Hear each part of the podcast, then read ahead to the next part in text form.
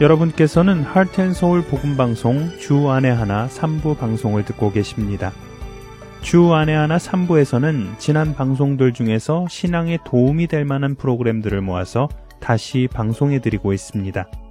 이번 시즌에는 모두 2015년에 방송된 프로그램입니다. 시편 23편을 목자의 시선에서 바라본 여호와는 나의 목자시니와 예수님의 첫 설교 산상수훈 그리고 순교자의 이야기인 세상이 감당할 수 없는 사람들이 준비되어 있습니다. 먼저 여호와는 나의 목자시니 이어드립니다.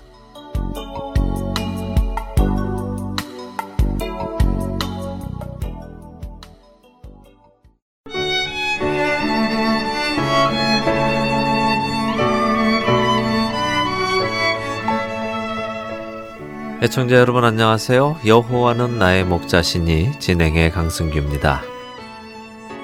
여호와는 나의 목자시니 내게 부족함이 없으리로다. 그가 나를 푸른 풀밭에 누이시며 쉴만한 물가로 인도하시는도다. 시편 23편 1절과 2절의 말씀까지 우리는 살펴보았습니다. 선한 목자이신 하나님의 인도하심을 따라 생수이신 그리스도를 마시며 살아가고 계십니까? 그의 보호하심 아래에 늘 거하는 우리가 되기를 바랍니다. 오늘은 그 다음 절을 보아야 하겠는데요. 다음 절은 무슨 말씀입니까? 그렇습니다. 내 영혼을 소생시키시고 라고 이어지지요. 다윗은 왜 이런 고백을 했을까요? 왜 목자이신 하나님께서 내 영혼을 소생시키신다고 말하고 있을까요? 소생이란 거의 다 죽어가다가 다시 살아난다는 의미인데요. 다윗의 이 고백은 참으로 중요한 고백이며 목자들만이 할 수 있는 고백입니다. 사실 양은 굉장히 잘 넘어지는 동물이라고 합니다. 다리가 짧고 약해서 몸에 살이 찌거나 털이 무거워지거나 땅이 조금만 경사가 져도 양은 넘어지게 되는데요. 사실 넘어진다는 표현보다는 배를 드러내고 뒤집어진다고 표현하는 것이 더 정확한 표현입니다. 의외로 양은 이렇게 배를 드러내고 뒤집어지면 스스로 돌아눕기가 여간 어려운 것이 아니라고 합니다.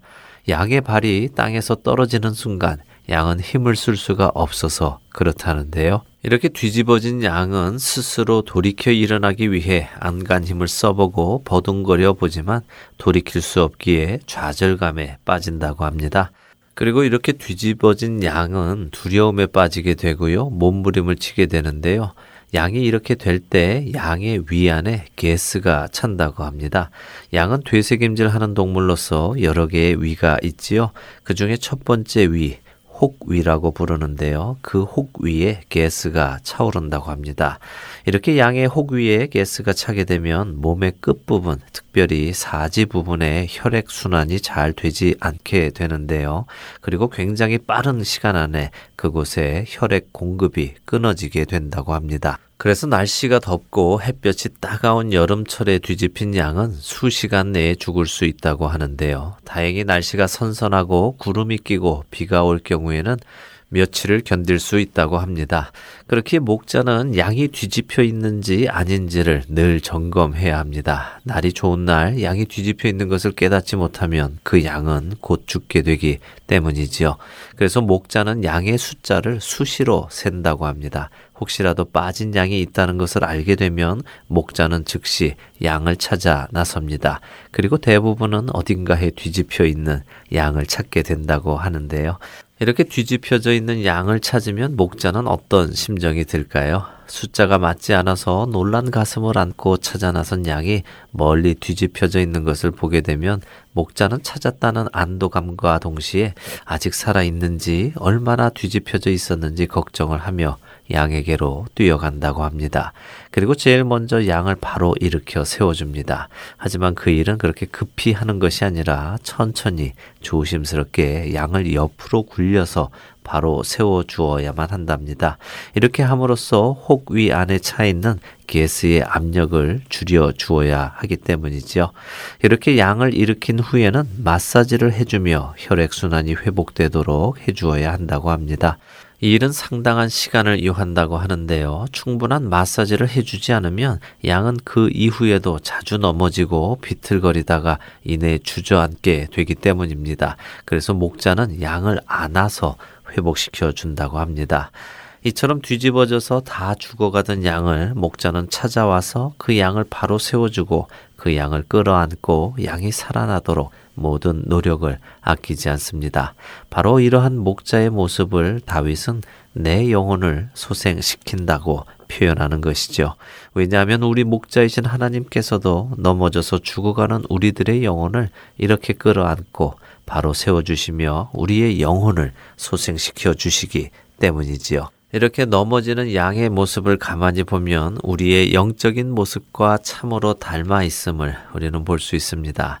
잘 넘어지는 양들에게는 특별한 이유가 있다고 처음에 말씀드렸는데요. 그 몇 가지를 한번 좀 더 살펴볼까요? 첫째, 우묵하고 편안한 곳을 찾아다니는 양들이 잘 넘어진다고 합니다. 편안하고 푹신하고 우묵하게 들어간 땅을 택해서 눕는 양은 그 우묵한 곳에 기댔다가 굴러 뒤집혀지기가 일수라고 합니다. 이런 양의 모습과 우리의 모습을 비교해 보면 어떨까요? 편안함과 안일함을 찾아서 그곳에 안주하려는 그리스도인들은 그렇지 않은 그리스도인보다 더 잘 넘어질 것이라고 생각이 되지 않으십니까?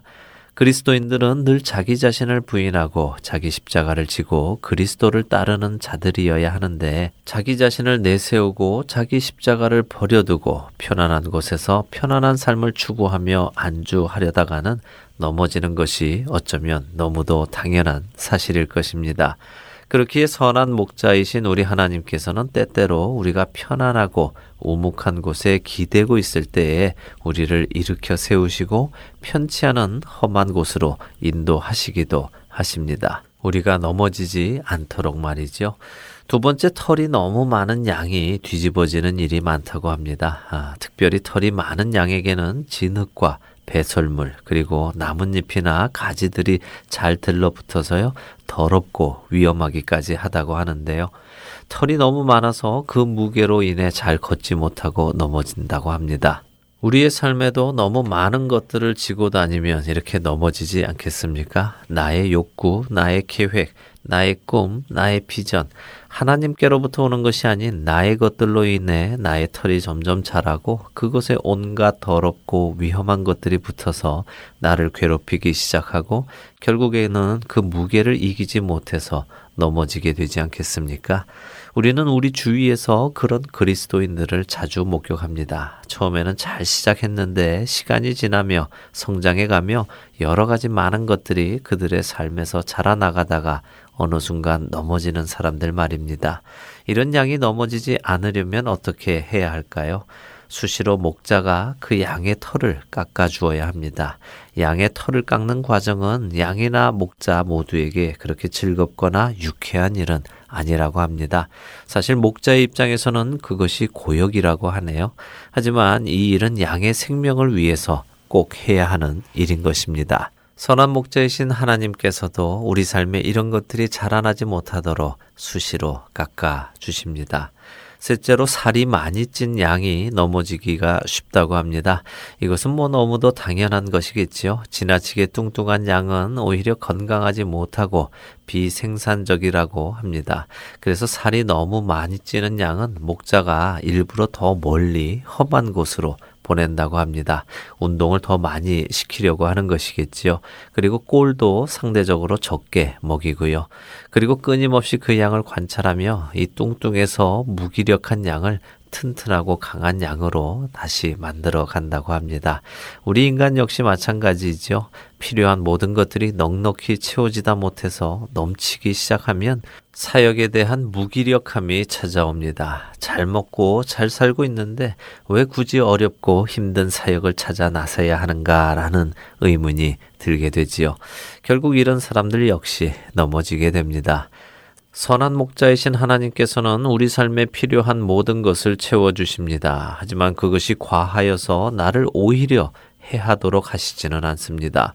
그러나 우리는 그것을 깨닫지 못하고 늘 조금 더, 조금 더 하며 많이 가지려고 합니다. 그리고 그런 것들로 인해 결국 넘어지고 쓰러지고 때때로 거의 다 죽게 될 뻔하는 경험까지도 하지요. 하지만 그럴 때마다 우리 선한 목자 하나님께서는 우리에게 오셔서 우리를 일으켜 주시고 마사지를 해 주시고 안아 주시고 우리의 영혼을 소생시켜 주십니다. 뒤집어져 있는 양은 늘 맹수의 표적이 된다고 합니다. 그것만큼 쉽게 공격할 먹이가 없기 때문이지요. 도망갈 염려도 없고 스스로 넘어져서 죽어가고 있기 때문입니다. 그렇기에 목자는 맹수가 오기 전에 그 양을 찾아 살려주기 위해 늘 깨어 있습니다. 여러분을 지키시는 하나님, 여러분의 영혼을 소생시키시는 하나님은 오늘도 여러분들이 넘어져 죽어가지 않도록 여러분의 곁에서 지키시고 계십니다. 여호와께서 사람의 걸음을 정하시고 그의 길을 기뻐하시나니 그는 넘어지나 아주 엎드러지지 아니함은 여호와께서 그의 손으로 붙드심이로다. 시편 37편 23절과 24절의 말씀입니다. 여호와는 나의 목자시니 마치겠습니다.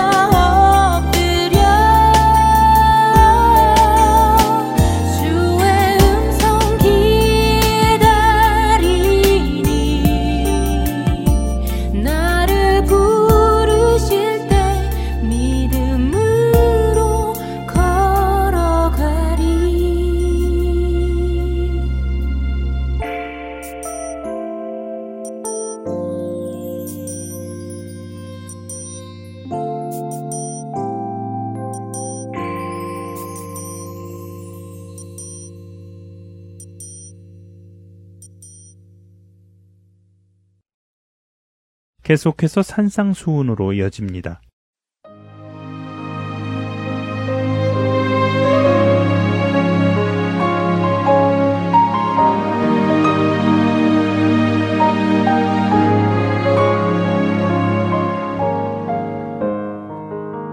하텐 서울 복음 방송 애청자 여러분 안녕하세요. 산상수훈 진행의 최소영입니다. 지난 시간에는 기도에 관한 예수님의 산상수훈을 함께 공부하였습니다. 예수님께서는 우리가 따르지 말아야 할 잘못된 기도의 모습 두 가지를 말씀하여 주셨는데요. 바로 외식하는 자들이 사람에게 보이기 위하여 기도하는 것과 이방인들이 중언부언 기도하는 것이었지요. 그들의 모습을 본받지 말라고 하시며 골방에서 은밀한 중에 계신 내 아버지께 기도하라고 하셨습니다. 또한 구하기 전에 너희에게 있어야 할 것을 하나님 너희 아버지께서는 아신다고 말씀하여 주셨습니다. 예수님은 이 말씀을 하시고 그렇다면 어떻게 기도하는 것이 올바른 것인지 친히 가르쳐 주셨는데요. 오늘은 바로 그 올바른 기도, 예수님께서 친히 가르쳐 주신 기도의 내용을 살펴보도록 하겠습니다. 마태복음 6장 9절부터 15절입니다. 그러므로 너희는 이렇게 기도하라. 하늘에 계신 우리 아버지여, 이름이 거룩히 여김을 받으시오며, 나라가 임하시오며, 뜻이 하늘에서 이루어진 것 같이 땅에서도 이루어지이다. 오늘 우리에게 일용할 양식을 주시옵고, 우리가 우리에게 죄 지은 자를 사하여 준 것 같이 우리 죄를 사하여 주시옵고, 우리를 시험에 들게 하지 마시옵고 다만 악에서 구하시옵소서. 나라와 권세와 영광이 아버지께 영원히 있사옵나이다. 아멘. 너희가 사람의 잘못을 용서하면 너희 하늘 아버지께서도 너희 잘못을 용서하시려니와 너희가 사람의 잘못을 용서하지 아니하면 너희 아버지께서도 너희 잘못을 용서하지 아니하시리라. 우리가 흔히 주기도문이라고 부르는 이 기도는 구절에 나온 대로 예수님께서 그러므로 너희는 이렇게 기도하라 하시며 직접 올바른 기도의 내용을 가르쳐 주신 것입니다. 앞에서 우리가 따르지 말아야 할 기도의 모습을 알려주신 후 어떻게 기도하는 것이 하나님께 합당한 기도인가를 보여주신 것입니다. 예수님께서 친히 가르쳐 주신 모범적인 기도의 샘플과 같은 것이지요. 우리는 예수님께서 가르쳐 주신 이 기도의 내용과 형식을 따라 기도하고 이 기도를 통해 보여주신 우선순위에 따라 기도해야 한다는 것입니다. 이 기도의 전체적인 구조를 보면 전반부는 하나님에 대한 세 가지 간구의 내용이고 후반부는 우리 자신에 대한 세 가지 간구의 내용으로 이루어져 있는데요. 그 순서를 보면 먼저 하나님에 대한 기도를 하고 그 다음에 우리의 필요를 위해 기도해야 한다는 것을 알 수 있지요. 하나님에 대한 간구가 우리 기도의 우선순위가 되어야 한다는 것입니다. 그러면 우리가 기도하는 하나님은 어떤 분이신가요? 구절에서 예수님은 우리에게 하나님을 하늘에 계신 우리 아버지라고 부르게 하십니다. 예수님께서는 산상수훈 전반에 걸쳐 하늘에 계신 너희 아버지라는 표현을 여러 번 사용하셨는데요. 우리가 기도하는 하나님은 우리의 모든 것과 우리의 필요를 아시고 돌보시는 하늘에 계신 아버지시라는 것입니다. 이렇게 우리가 하나님을 아버지라고 부를 수 있는 것은 바로 예수님 때문입니다. 갈라디아서 3장 26절에 기록된 대로 우리는 믿음으로 말미암아 그리스도 예수 안에서 하나님의 아들이 되었기 때문이지요. 우리가 하나님께 기도할 수 있는 이유는 아버지가 그 자녀의 간청을 듣듯이 하나님은 우리의 기도를 들으시는 우리의 아버지시기 때문입니다. 우리는 기도할 때에 기도의 대상인 하나님이 어떤 분이신지 알아야 합니다. 하나님을 하늘에 계신 우리 아버지라고 고백해야 합니다. 이제 하나님에 대한 세 가지 강구의 내용을 살펴보겠습니다. 그 첫째는 하나님의 이름이 거룩히 여김을 받으시길 기도하는 것입니다. 하나님의 이름은 하나님의 인격과 성품을 나타내므로 그것은 곧 하나님 자신을 나타내는 것이지요.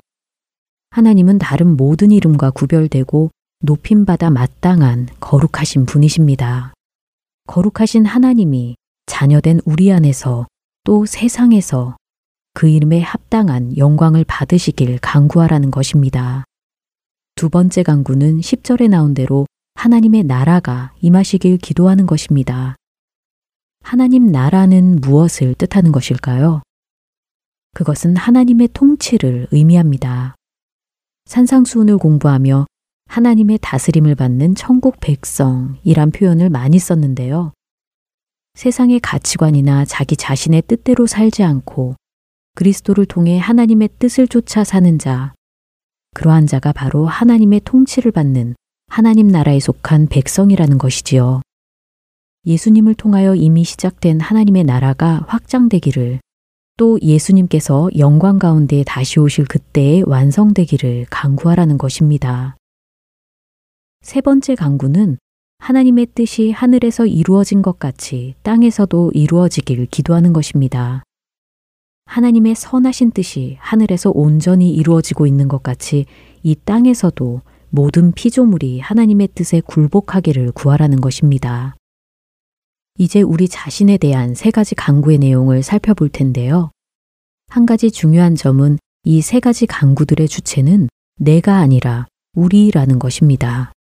우리의 기도는 자신뿐 아니라 하나님을 아버지라 부르는 우리의 형제들의 일용할 양식과 죄 용서와 영적 보호를 위해 기도해야 한다는 것이지요. 우리에 대한 첫 번째 강구는 11절에 나온 대로 오늘 우리에게 일용할 양식을 주시옵고 하는 것입니다. 출애굽기 16장에서는 하나님께서 광야 생활 중인 이스라엘을 만나와 매출하기로 먹이신 사건이 나오는데요. 애굽에서 먹던 떡과 고기를 생각하며 모세를 원망하던 이스라엘 백성을 보고 하나님은 모세에게 이렇게 말씀하십니다.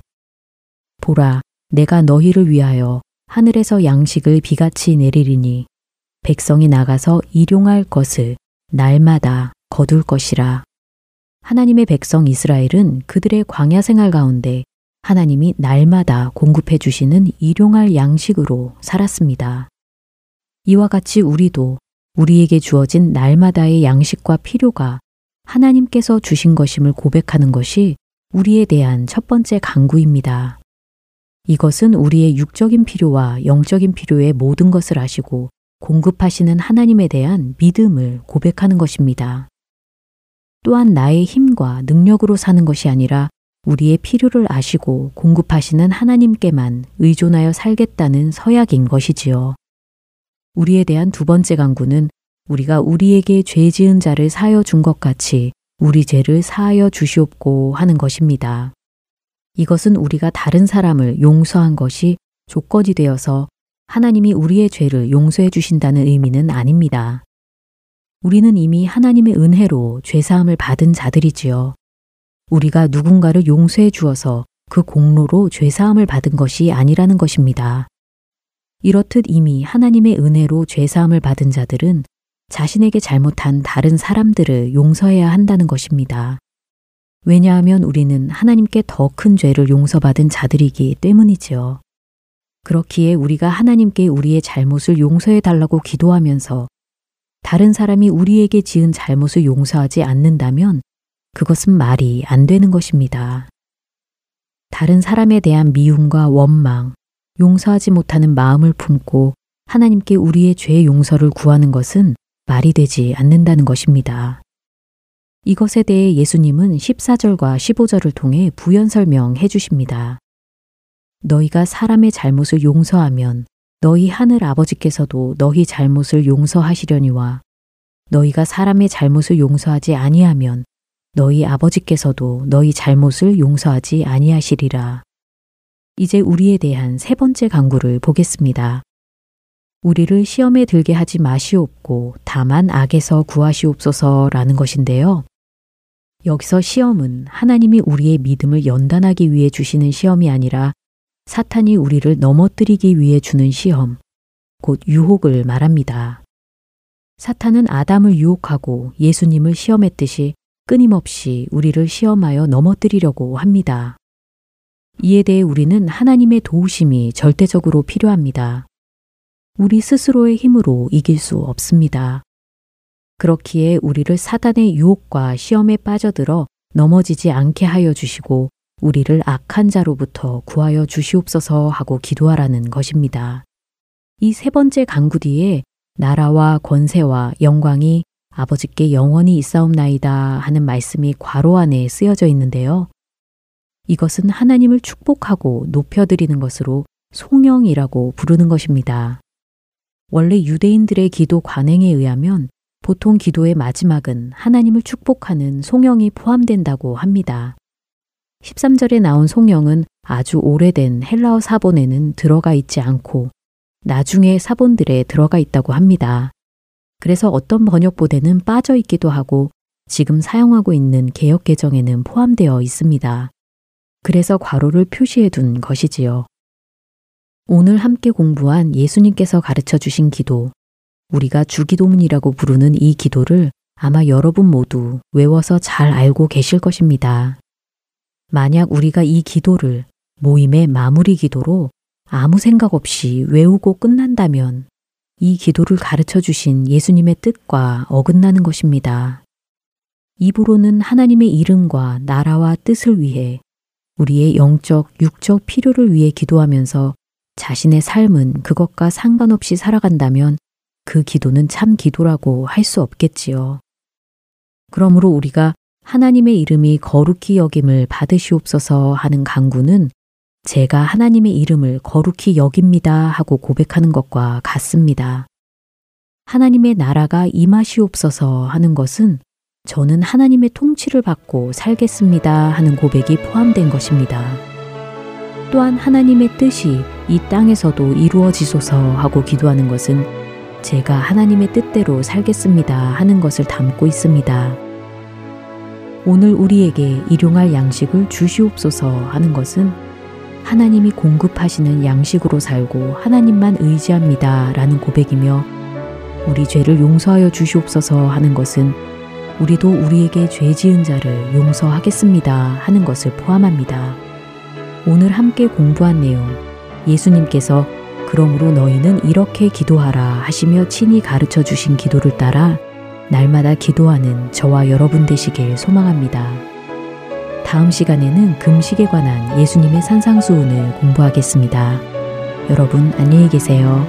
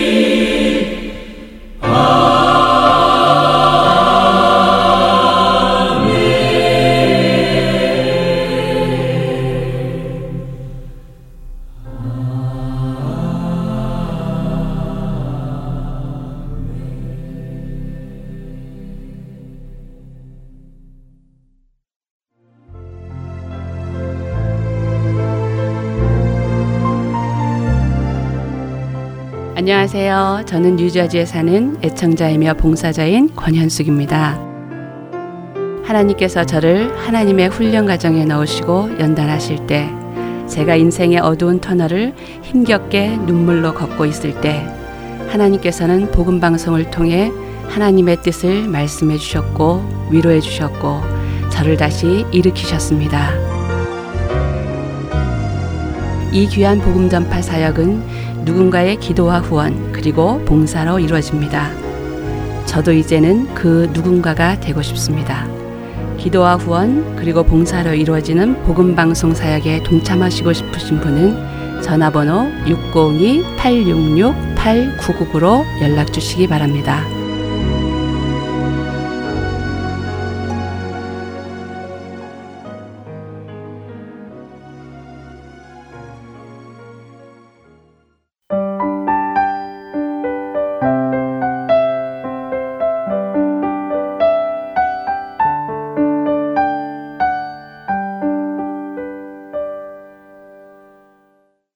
이어서 세상이 감당할 수 없는 사람들 함께 들으시겠습니다.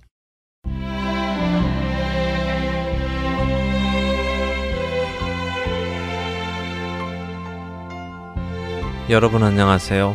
세상이 감당할 수 없는 사람들 진행의 강승규입니다. 예전에 베드로의 일생을 담은 영화를 본 적이 있습니다. 그 영화에는 제 기억에 오래 남아있는 대사가 있었습니다.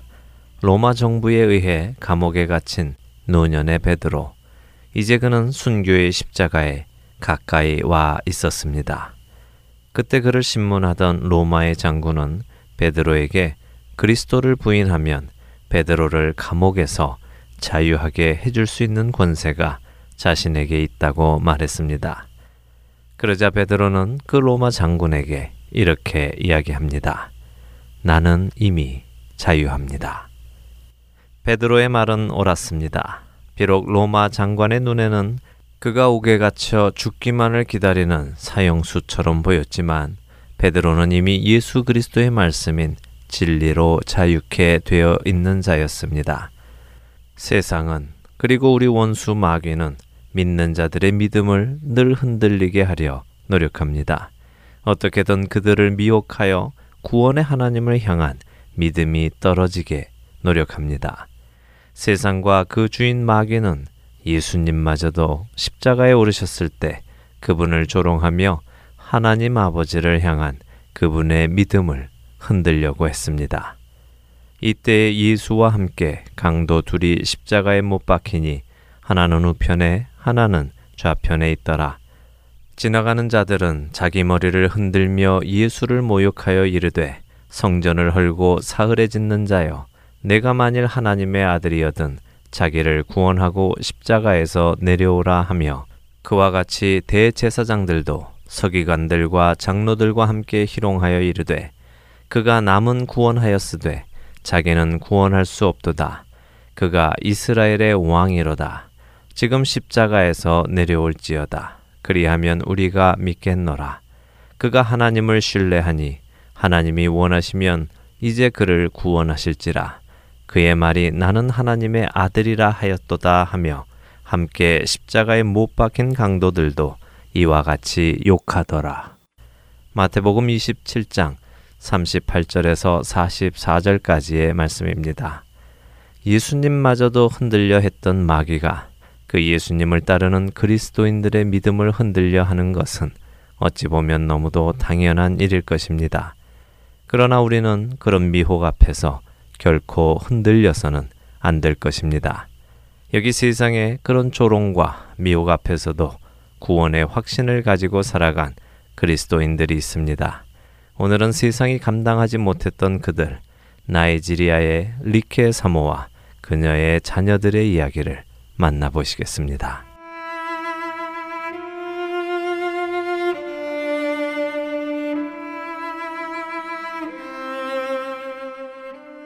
저는 나이지리아 그리스도의 교회 소속 쿠쿰 교회 목사인 무사 자메스리케입니다. 저에게는 사랑하는 아내와 아들 하나 그리고 네 딸이 있습니다. 이곳 나이지리아는 기독교 인구가 50%나 됩니다만 동시에 40%가 넘는 이슬람 교도들이 공존하는 곳이기도 합니다. 그중 이슬람 과격주의자들은 기독교인들을 향한 테러를 끊임없이 행하고 있습니다. 그리고 얼마 전 저희가 살고 있는 이 구름 마을에도 무슬림 극단주의자들의 테러가 있었습니다. 그날 저는 그들에게 저의 아내와 세 딸을 잃었습니다. 더군다나 막내는 이제 막 한 살을 넘겼지요. 제가 집으로 달려왔을 때 어린 두 딸은 이미 총에 맞아 죽어 있었고 13살짜리 큰 딸 썸은 배를 칼로 베어 많은 피를 흘리고 있었습니다. 제 눈앞에 벌어진 참상은 믿어지지 않는 모습이었습니다. 배가 갈라진 큰 딸 썸의 배에서는 창자가 밖으로 흘러나오고 있었습니다. 하지만 썸의 숨은 아직 붙어 있었습니다.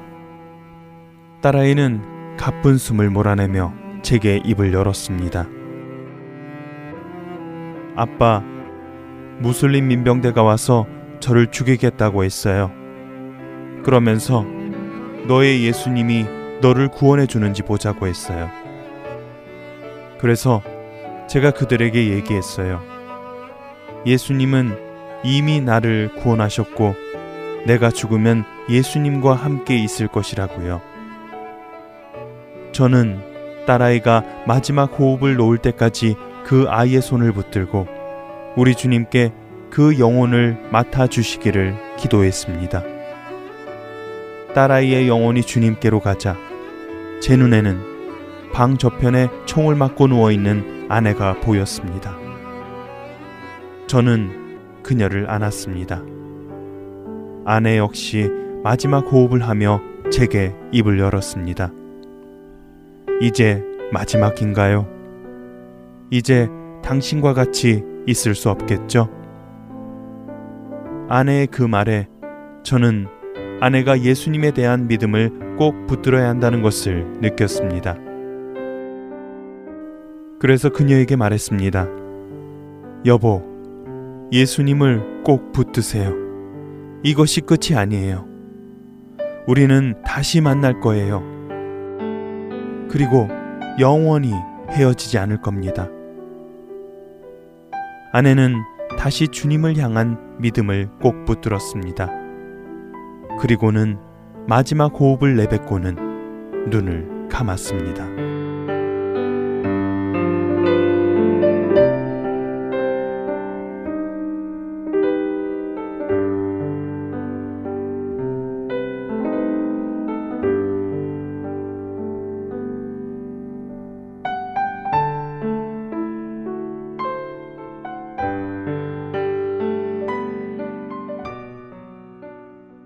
그날 쿠름 마을을 공격한 무슬림 극단주의자들은 20채 이상의 집에 불을 질렀고 16명의 생명을 빼앗아 갔습니다. 그들은 13살짜리 어린 썸을 죽이며 예수님이 정말 그녀를 구원할지 보자며 조롱했습니다. 마지막 순간 그녀의 믿음이 떨어지도록 미혹했던 것입니다.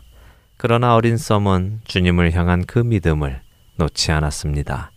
이렇게 주님을 향한 믿음을 놓지 않는 사람들을 세상은 감당할 수 없습니다. 그렇기에 복음의 말씀 위에 굳게 서십시오. 그리고 그것을 끝까지 붙드십시오. 그런 여러분을 세상은 감당할 수 없습니다. 우리가 시작할 때에 확신한 것을 끝까지 견고히 잡고 있으면 그리스도와 함께 참여한 자가 되리라. 히브리서 3장 14절의 말씀입니다. 세상이 감당할 수 없는 사람들 마치겠습니다.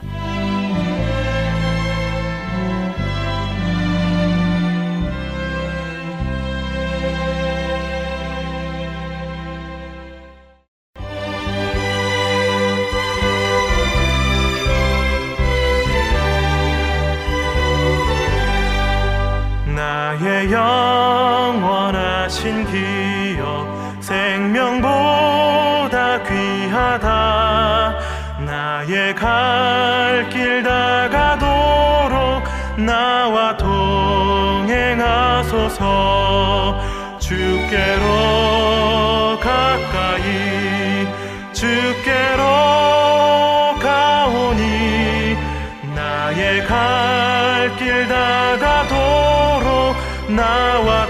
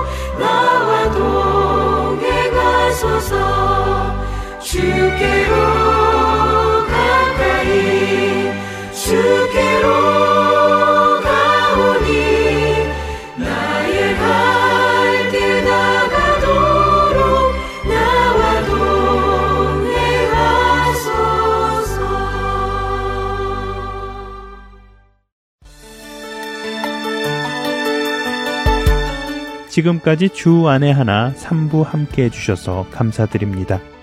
방송을 더 듣고 싶으신 분들은 홈페이지 www.heartandsoul.org에서 특별 방송을 클릭하셔서 들으실 수 있습니다.